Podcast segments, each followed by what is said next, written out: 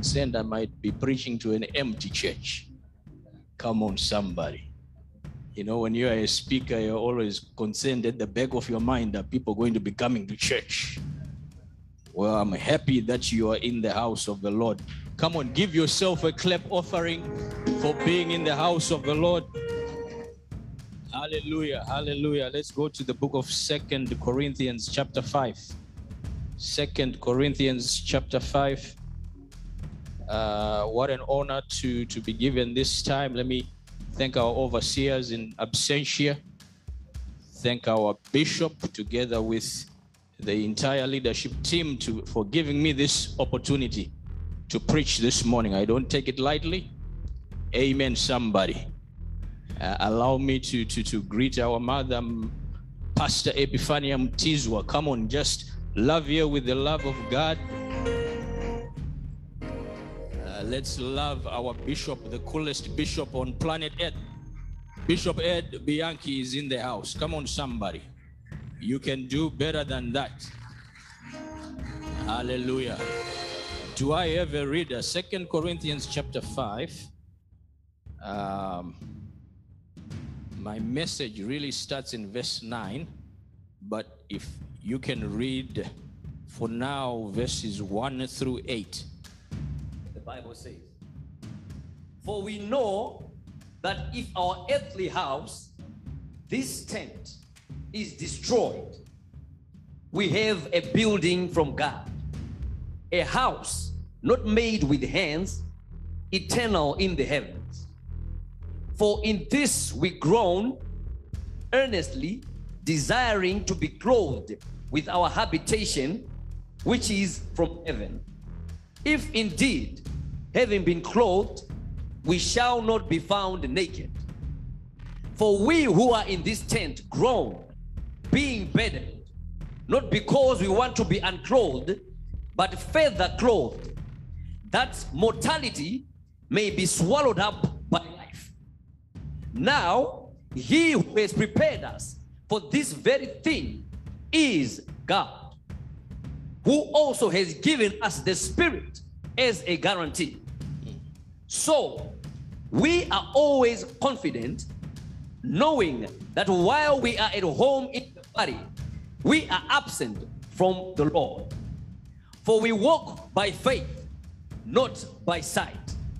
We are confident, yes, well pleased, rather to be absent from the body and to be present with the Lord. Amen. Um, this is the Apostle Paul. You know, if you preach with me, I can preach really good. Come on, somebody. Uh, if you smile at me, I can really preach. Hallelujah, somebody. I know some of you are wearing your mask, but I can see whether you are smiling or not. Come on, somebody. Hallelujah. Come on, give an amen to the King of Kings. Hallelujah. So, this is the Apostle Paul, but for you to appreciate chapter 5, you really have to go back to the previous chapter, chapter 4. Then you get to understand what the Apostle Paul here is talking about.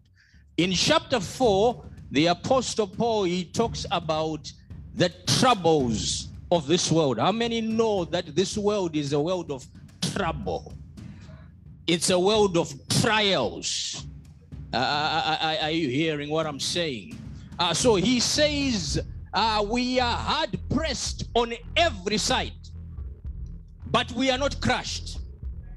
Eh? We are hard pressed. Uh, in other words, there is trouble all around us. But he says, This is his response. You see, when, when you are faced with, with troubles, you, you, you, you, you gotta keep your head above the water.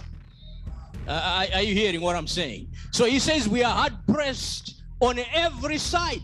But he said, We are not crushed. Uh, we are perplexed, yet we are not in despair. We are struck down, but we are not destroyed. Uh, are you hearing what I'm saying? Are you hearing what I'm saying? Uh, he, he goes on. This is in verse 16. Uh, in verse 16, he says, uh, uh, therefore, no, no, in verse 16, yes, this is First Corinthians chapter 4. Verse 16, he says, therefore, we do not lose heart. Therefore, we do not lose heart. You know, troubles can come, but you are not supposed to lose heart. Uh, are you hearing what I'm saying? He says, We do not lose heart, even though our outward man, our outward, this man here, this tent, he says, We do not lose heart, even though our outward man is perishing. Yet, the inward man, the man that is speaking to you, the inward man, the Bible here is saying, he is being renewed day by day. The outward man may be perishing, but the inward man is being renewed day by day. Troubles come, but you gotta face them. Uh, you gotta stand above the water. The devil wants to kill the inward man. The devil is after the inward man. He may send disease to affect this outward man, but he is really after the inward. Are you hearing what I'm saying? He is after the inward man because that is the man that has a relationship with God.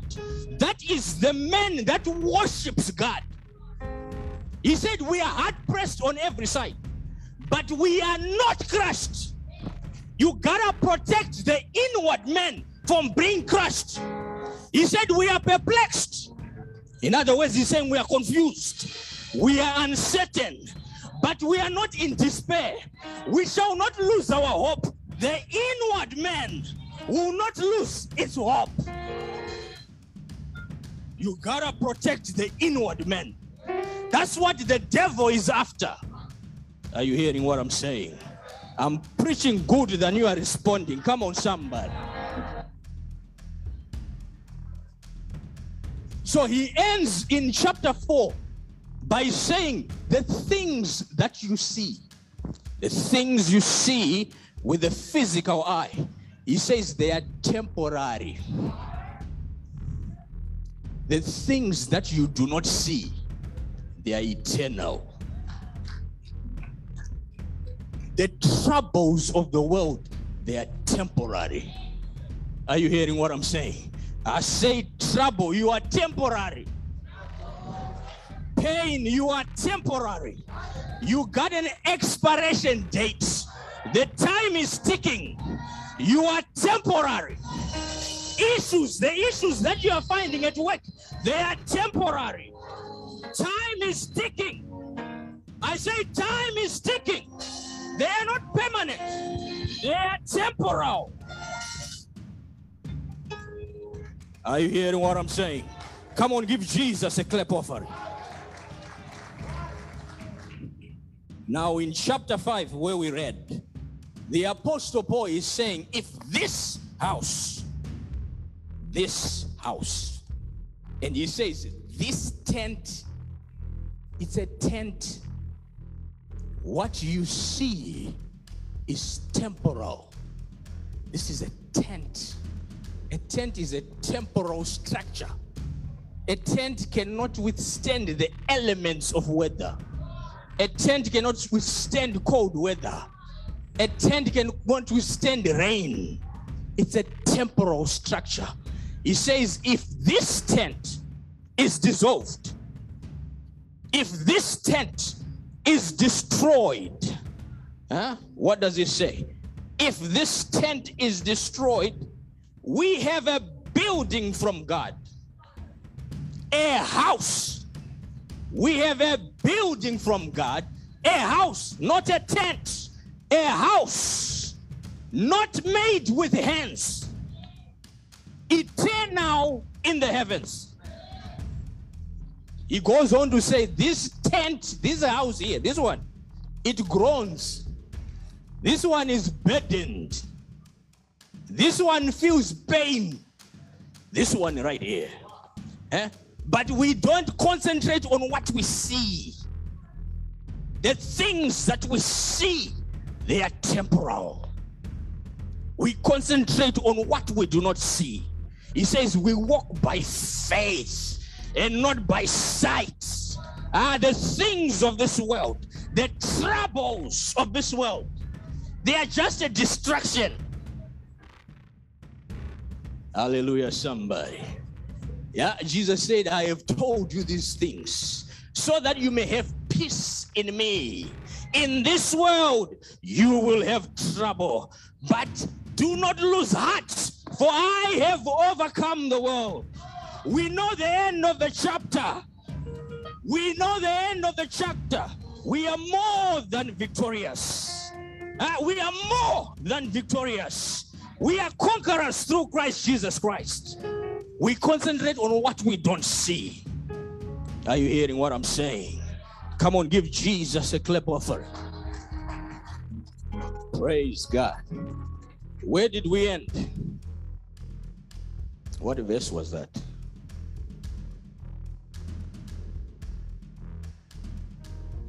Praise God. Right, let's let's read verse 9. And the Bible says, Therefore, we make it our aim, whether present or absent, to be well pleasing to Him. All right. He said, We make it our aim, whether present, in other words, whether in this body or absent. To be absent from this body is to be present with the Lord. He said, We make it our aim, we make it our goal, we make it our objective. The objective of every believer is to be pleasing to the Lord. Oh, come on, somebody. You didn't hear me what I said. I said the objective of every believer it is to be pleasing to the Lord. We are not here to please the overseer. We are not here to please the bishop. We are here to please the Lord. Do you hear what I say? I said we are not here to please anybody. We are here to please the King of Glory. We are not here to play politics. We are here to please God. The objective of every child of God should be to please God. The Bible says, without faith, it is impossible to please God. Without faith, it is impossible to please God. Bible says, faith cometh through hearing, hearing the word of God. The Bible says, man shall not live by bread alone, but by every word that comes out of the mouth of God. You gotta feed the inner man. The inner man needs the word. The inner man eats the word. Ah, come on, somebody. If you are going to protect the inner man from being crushed, you gotta eat the word. You gotta eat the word. And you gotta declare the word. You gotta declare, you gotta speak it. Ah, trouble may come, but you speak the word. Speak the word. Even when you're going through the valley, speak the word. David says, ah, he says in the uh, in Psalm 23, though I walk through the shadow of the valley of a shadow of death, I will fear no evil. He says, I will fear. I will fear no evil. You better refuse to fear. Refuse to fear. You might be facing adversity. Refuse to fear. He said, I will fear no evil, for you are with me. God is with you. You are not alone, child of God. God is with you. God is with you. Refuse to fear. For God is with me. Your rod and your staff, they comfort me. Huh? He said, that You prepare a table in the presence of my enemies. He prepares a table, He prepares a feast in the presence, in the presence of your enemies. You anoint my head with oil, my cup overflows. Surely, surely. he says, Surely certainly, completely, surely goodness and mercy, goodness and mercy, goodness and mercy. What is goodness? What is good? What is acceptable? Goodness and mercy shall follow me all not some, not some days, all of the days of my life. All of the days of my life, you look at trouble and you declare to trouble that goodness and mercy shall follow me all. All of the days. He works all things together for good for those that love the Lord. Do you love the Lord? He's working all things together for your good. All things, goodness and mercy shall follow me all the days of my life. He's working all things for your good. All things. Joseph said to his brothers, What you meant for evil, God has, God has turned it around. He has a way of turning evil for our good. He works all things work together for our good. He has a way of turning evil for our good. For I know the plans that I have for you, declares the Lord. Plans not to harm you. Plans not to harm you. If God is to show you the, pl- the plans He has in His book, there are no plans there to harm you. There are no plans for you to get coronavirus.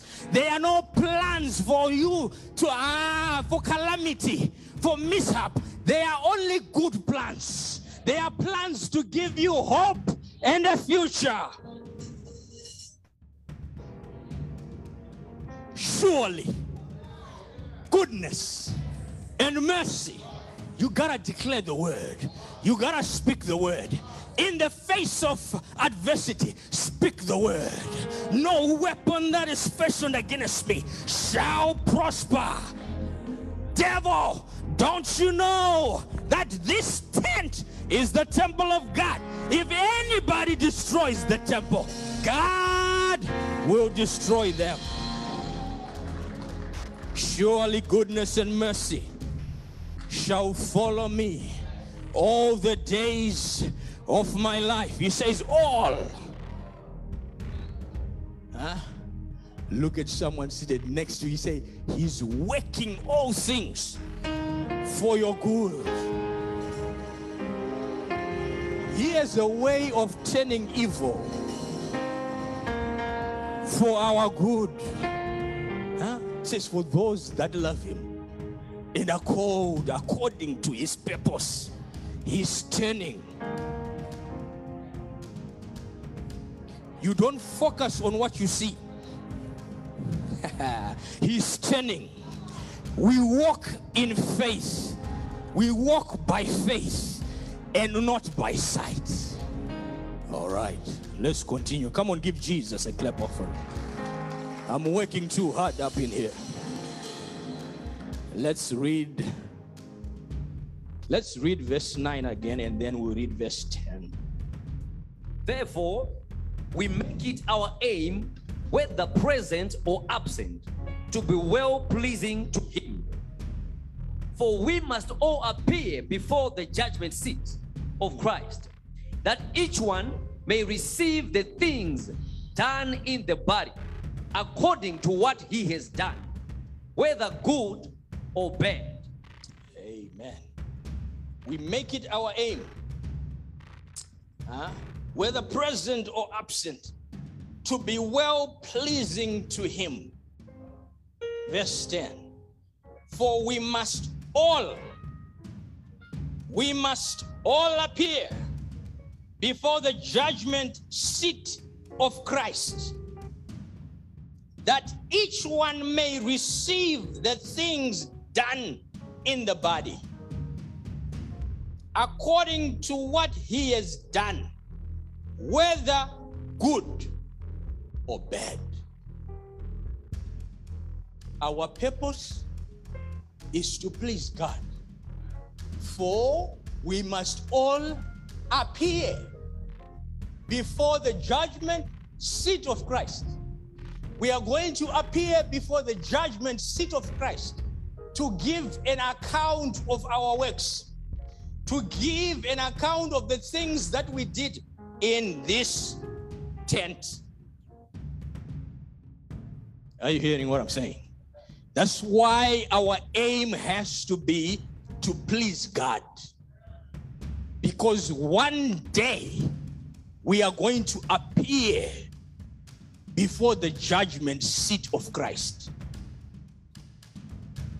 The judgment seat of Christ. There, there, there are two judgments that are often confused by people the judgment seat of Christ, and then there is another judgment called the great white throne. Yeah, when, when the Bible talks about great white throne, that's when they're talking about books being opened and uh, you're seeing whether your book is in the book of life. You understanding what I'm saying? That's the great white throne. The great white throne judgment is only for non believers. Are, are you hearing what I'm saying? It's not for believers, it's for non believers. That judgment happens towards the end of the world. There is the end of the world, there is the end of the age. The end of the age is the end of men's government. Are we together? I, I believe we are close to the end of the age, but we are still a long way off to the end of the world. Okay. Uh, I want to compose myself because I've been working too hard. So let me teach you a little bit about eschatology, the timeline, the calendar. Uh, if God is to show you his calendar, calendar of events, are, you understanding?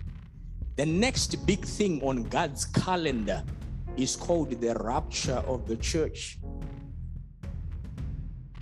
The rapture of the church is when Christ comes in the air.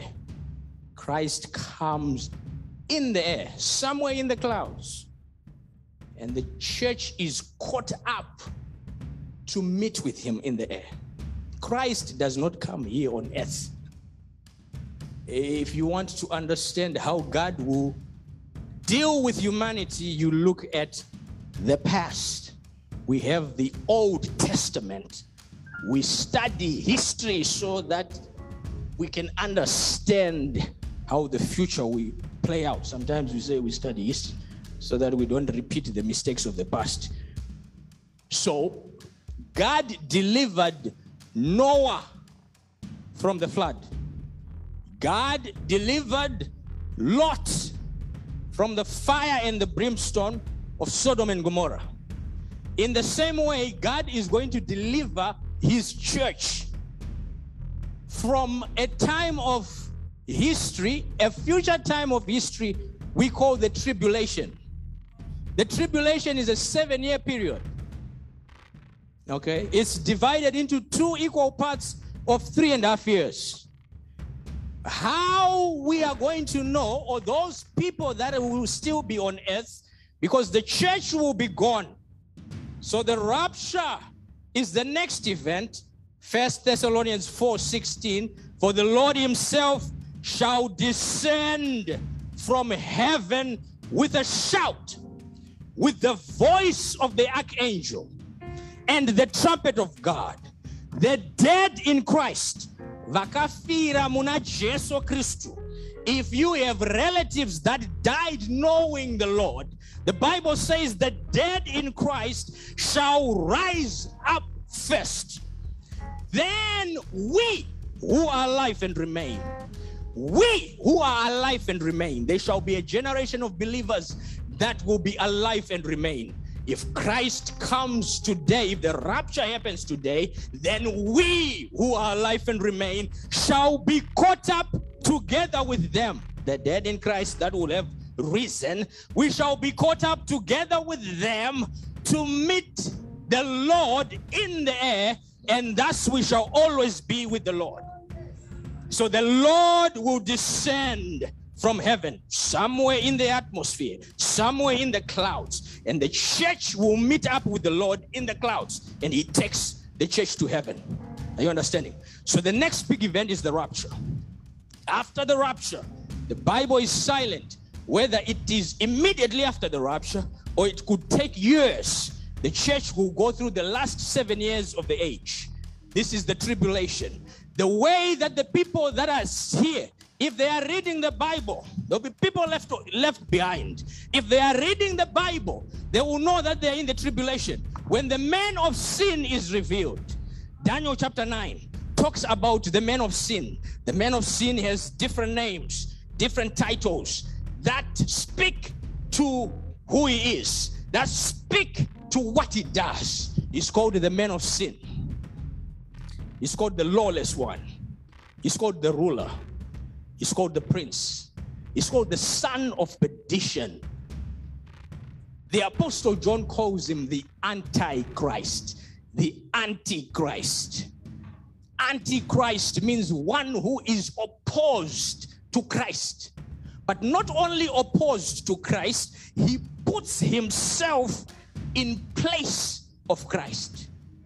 He's the Antichrist. The reason why God, the Bible says, he hates pride. God hates pride. Other version says he resists. Other version say he opposes pride. Pride is a spirit of the Antichrist. You hear what I'm saying?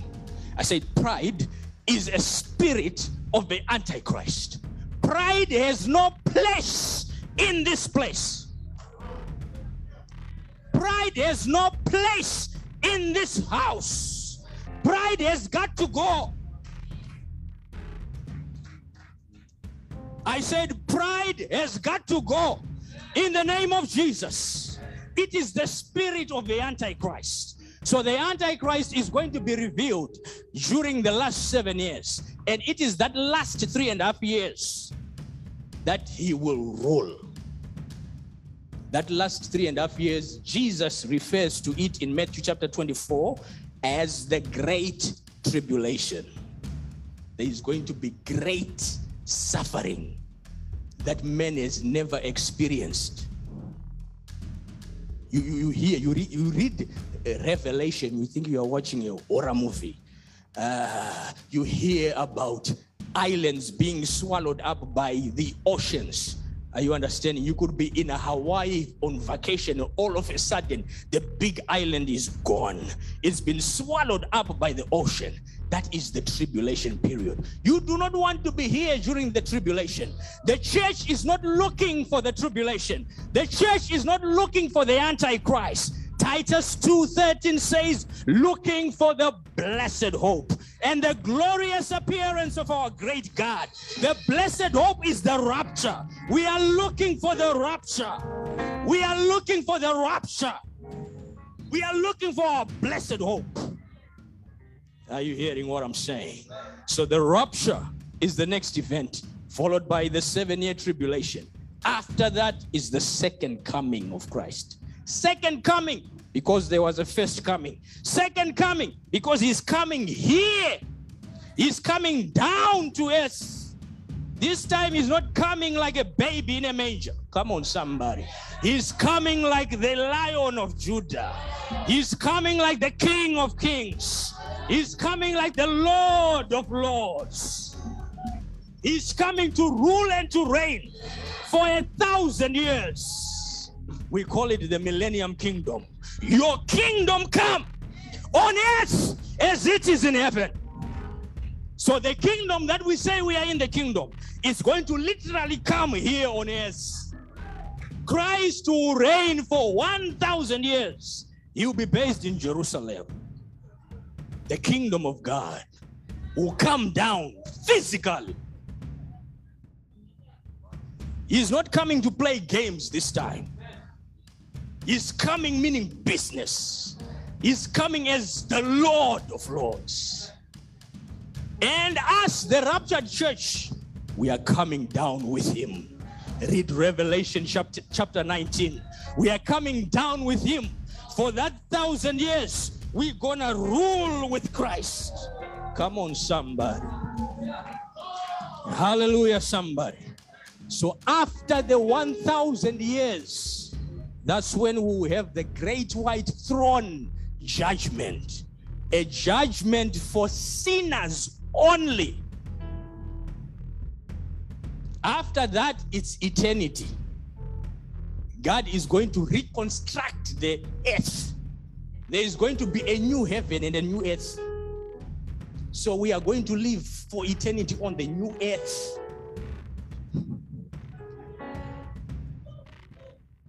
Jesus, eh? there's a mystery of return. We started in the book of Genesis. God created a man, He put him in a perfect place called Eden. Are you understanding what I'm saying? We end with revelation, we end with the new heavens and the new earth.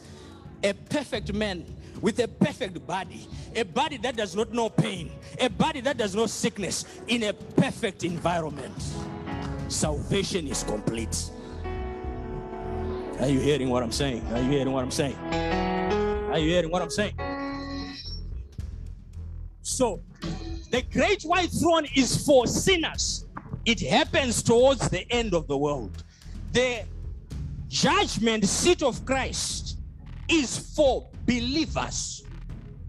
It's not for sinners. It's for believers. This happens after the rapture. The Bible tells us that there are at least three events that we know that will happen when we go to heaven after we are raptured. The first, I don't have time to give you scriptures. The first, you can you can research this. You should be a scholar of the word. Or you can come to me, I'll give you notes. The first one is the presentation of the church by Jesus Christ to God. God Jesus will present the church to God the Father. And so after that, we know there is going to be the judgment seat of, of Christ. And we also know that there is also going to be the marriage of the Lamb. That is Revelation chapter 19, where the church is going to be married to Jesus. The church is the wife. We are the bride of Christ. Eh, The wedding is going to happen in heaven. It is going to be the most beautiful wedding you've ever seen. You don't want to miss that wedding, okay? So, the, the, the, the, the judgment seat of Christ in the Greek is called Bema. It's the Bema seat. It's a judgment for just Christians. It's called judgment, but it's not judgment in the strictest definition of the word. Yes, you're going to give an account of what you have done in this tent, but it will be a time when Christ will give us rewards. Are, you hearing what I'm saying? It's an award ceremony. But you are going to give an account of your works. Your works matter. Hear me, church. I said, Your works matter. God is not a fool. God is not a fool. My mbuya over there, she always comes here and prepares food for us so that after church we have something to eat. Mrs. Mateko over there always prepares food for us. God is not a fool. Your works matter. Right. Let, let, let, let, let me, let, let, let me make things very clear. Salvation, can you read Ephesians 2 8 and 9? Ephesians 2 8 and 9.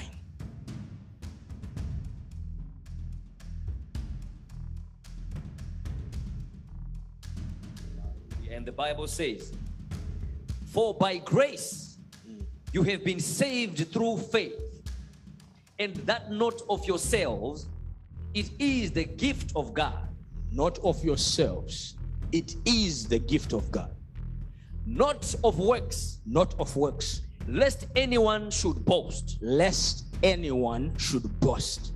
I, I- mean, it, it, it can't be more clearer than that. We are saved by grace through faith, not of ourselves, not of works. He says salvation is a gift, huh? not of works, lest any man boast. So there is nobody that will boast of their salvation. We are saved by grace through faith. John 3 16. For God so loved the world that he gave his only begotten Son, that whosoever believes, whosoever, not who gives offerings. That is important. I'm not giving you a pass. Not who pays their tithes.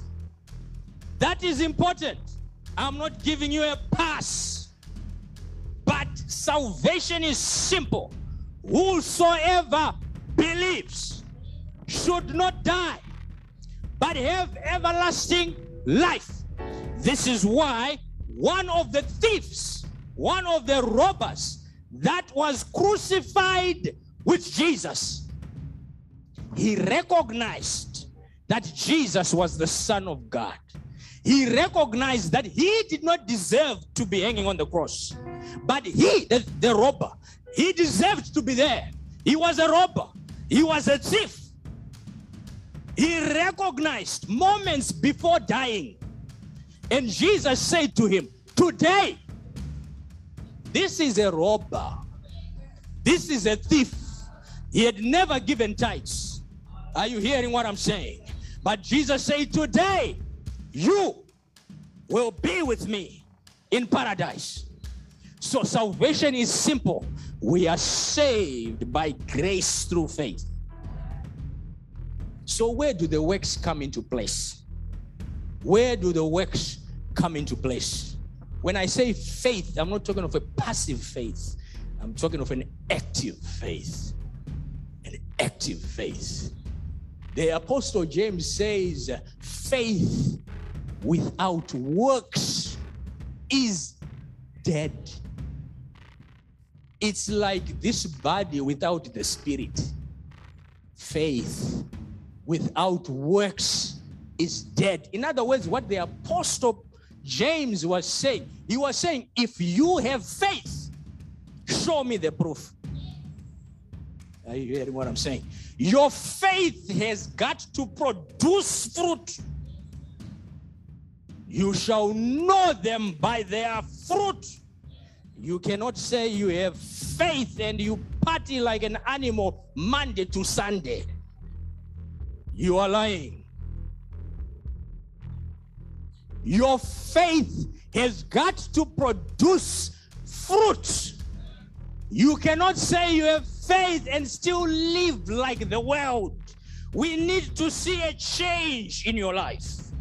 You can't say you have faith and all you do is backbite other people. We need to see fruit. Faith without works is dead. So we are saved by grace through faith, but your works matter. Your works are proof of your faith. I said, Your works, they are proof, they are evidence of your faith. Now, come on, somebody. I am preaching good. Come on, give Jesus a clap offer. I'm running out of time. And uh, I have a lot to say. The judgment seat of Christ. So the Bible says we are all going to appear before the judgment seat of Christ. Uh, let's see here. Can you read to me First Corinthians 4, verse 5? First Corinthians 4, verse 5. First Corinthians 4, verse 5. Therefore, judge nothing before the time until the Lord comes, who will both bring to light the hidden things of darkness and reveal the counsels of the hearts. Then each one's praise will come from God. All right. So at the judgment seat of Christ, at the Bema seat, the Lord will bring to light the hidden things of darkness and reveal the counsels of their hearts. Uh, other version says he will reveal the motives of their hearts. Remember, we said our aim is to be pleasing to God. So at the judgment seat of Christ, God will reveal the motives of the heart. So your works matter, yes. But God is going to say, whatever you did for the Lord, why did you do it? If you were a big giver, did you give because you love me? Did you give because you wanted to be pleasing to me? Or you gave because you wanted power? You sang wonderfully in praise and worship. Did you sing to please me? Or you sang to be seen by men? So God is going to reveal the motives. The motives. What drives you to do what you do for the Lord? Come on, somebody. The only acceptable thing, the only acceptable driver is to please the Lord. The only acceptable driver is that I love the Lord. I do this because I love Him. So it's not just about works, it's about motives. So God is going to give us rewards based upon our works. If you did good works, God will reward you. If you did bad works, you will suffer loss. Are, are, are you hearing? This is the judgment seat of Christ. The last part of that verse. This is this is powerful. The last part of that verse, First Corinthians 4, verse 5, it says, Then each one's praise will come from God. Each one's praise will come from God. In other words, God will have something good to say about everyone at the judgment seat of Christ. The question is, what do you want God to say about you? I am sure there are some that it will just take 30 seconds and he's done. Some, like our coolest bishop, that God will go on for hours and hours. But everyone, God will have something good to say. What do you want God? You see, this should be a motivation of doing good works. This should be a motivation of doing good works.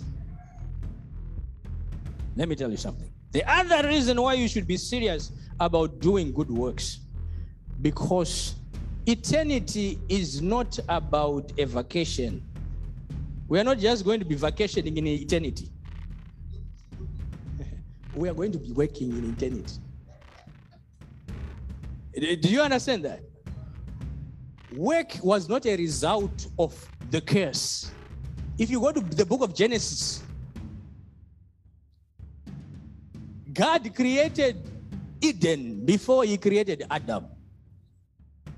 He created Adam and then he put him in the garden to work. Not to vacation, to work. Sin came after. Our God is a God of work. He's not a lazy God. Oh, come on, somebody. The Apostle Paul says, He who doesn't work, he should not eat. He is a God of work. So eternity will be an eternity of work. We will have responsibilities in eternity. this is why the Bible has parables. Learn those parables. You go to Matthew chapter 24. Huh? It talks about the, the parable of the faithful servant. The faithful servant. Huh? A master, before he went for a long journey, huh? He, he gave these two servants work to do. The one is called faithful.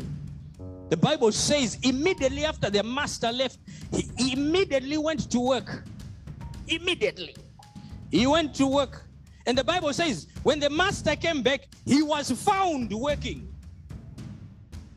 That's why he's called faithful. He understood that his master is coming back. He was expectant of the return of his master. That is why he went to work immediately. And the Bible says he set him up for more responsibilities. But the other seven is called the foolish servant. He thought that his master would be delayed in his coming. Some people think that the Lord Jesus is going to be delayed. Oh, come on, somebody. It might have been 2,000 years, but never have that uh, concept that he's delayed. You should always expect his coming. The foolish servant thought he is delayed. What did he do? He didn't do what the master told him to do. He went about getting drunk and beating other servants. Foolish servant.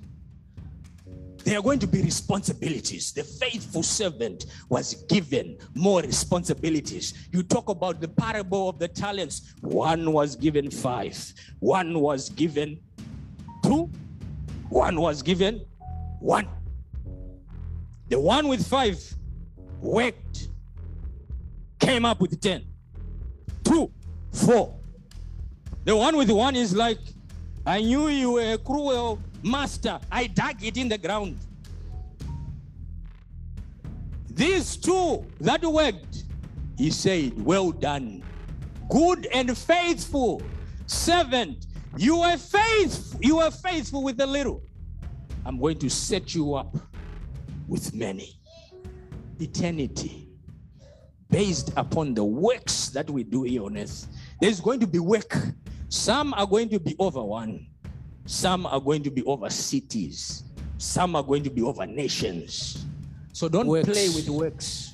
I said, don't play with works. I'm out of time. I'm out of time. I'm out of time. I'm out of time. I'm out of time. I'm out of time. I'm out of time. I'm out of time. I'm out of time. Real quick. Verse 16 says, Therefore, from now on, we regard no one according to the flesh. We regard no one according to the flesh. We don't live by what we see, we live by what we do not see. We regard uh, no one according to the flesh. Even though we have known Christ according to the flesh, yet now we know him thus no longer. Therefore, if anyone is in Christ, if anyone is in Christ, he's a new creation. Old things have passed away. Behold, all things have become new. The reason why you cannot forgive people is that you see them in the flesh. The Bible says, if anyone is in Christ, he is a new creature. See people as new creatures. I said, see people as new creatures. Come on, somebody. Now, all things are of God who has reconciled us to himself through Jesus Christ and has given us the ministry of reconciliation. God has given us, God has given us the ministry of reconciliation. We have been given, not the pastor, all of us, we have been given the ministry of reconciliation. Reconciliation. Reconciliation is about relationships. We have been given the ministry of reconciling people to God. That is our ministry. Eh? Of bringing people to God, the unchurched to God. That is our ministry. Huh? Come on, somebody, you're too quiet. That is that God was in Christ reconciling the world to himself, not imputing, other versions say, not reckoning their trespasses to them, and has committed to us the word of reconciliation. God was in Christ, not imputing their trespasses, not counting their trespasses.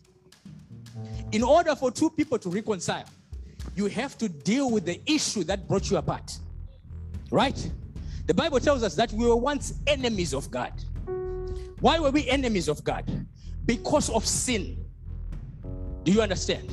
So God dealt with the issue of sin in order for us to be reconciled. He dealt with the issue of sin. The issue of sin was dealt with at the cross of Calvary.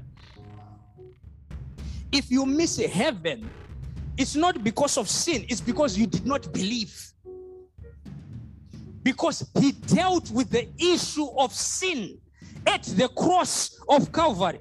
The Bible says, not imputing their sins, yeah? not counting their sins. He dealt with the issue. In other words, he only he didn't only uh, forgive you the day that you gave your life to Christ. He forgives you every single day. Every day that you mess up, he forgives you. Come on, somebody. He dealt with the issue of sin. Ah, when when, when you when you do good today, uh, some people think, ah, then things are good for me. Then tomorrow I, I slip up. God is taking his whip and whipping me. No, no, no. Uh, he forgives you in advance because he dealt with the issue of sin at the cross of Calvary. Are you hearing what I'm saying? The issue was dealt with. He said, not imputing their trespasses to them, not counting their trespasses. The reason why you cannot forgive is because you keep on counting how many times someone has offended you. Jesus is saying, I do not count. I do not count the issue of sin, he dealt with it. If you are going to recon- be, reconciled with your brother, with your father, you better not count the number of times. Now then, we are ambassadors for Christ. As though God was pleading through us, we implore you on Christ's behalf be reconciled to God. That is our ministry to tell people to be reconciled to God. For he made him God made Jesus. He made him who knew no sin to be sin for us, that we might become the righteousness of God. This is powerful. In order for God to reconcile with men, he made Jesus who knew no sin. It's talking about his divinity. He is God. He knew no sin, but he made God to be sin. There was a substitute. We are the sinner. God became sin, Jesus, so that we may become the righteousness of God through Christ. In, in other words, for him to reconcile us, he had to make you be as good as Jesus. Did you hear what I said? He had to make you be as good as Jesus. Jesus became sin so that you can become the righteousness of God through Christ. You can be as righteous as He is. If you are going to be able to reconcile with your loved one, you, you, you, you, gotta start seeing them as good as you are. The more, as long as you think less of them, you will never forgive them. Are, you hearing what I'm saying? I am out of time. There is no place in the heart of the believer not to forgive.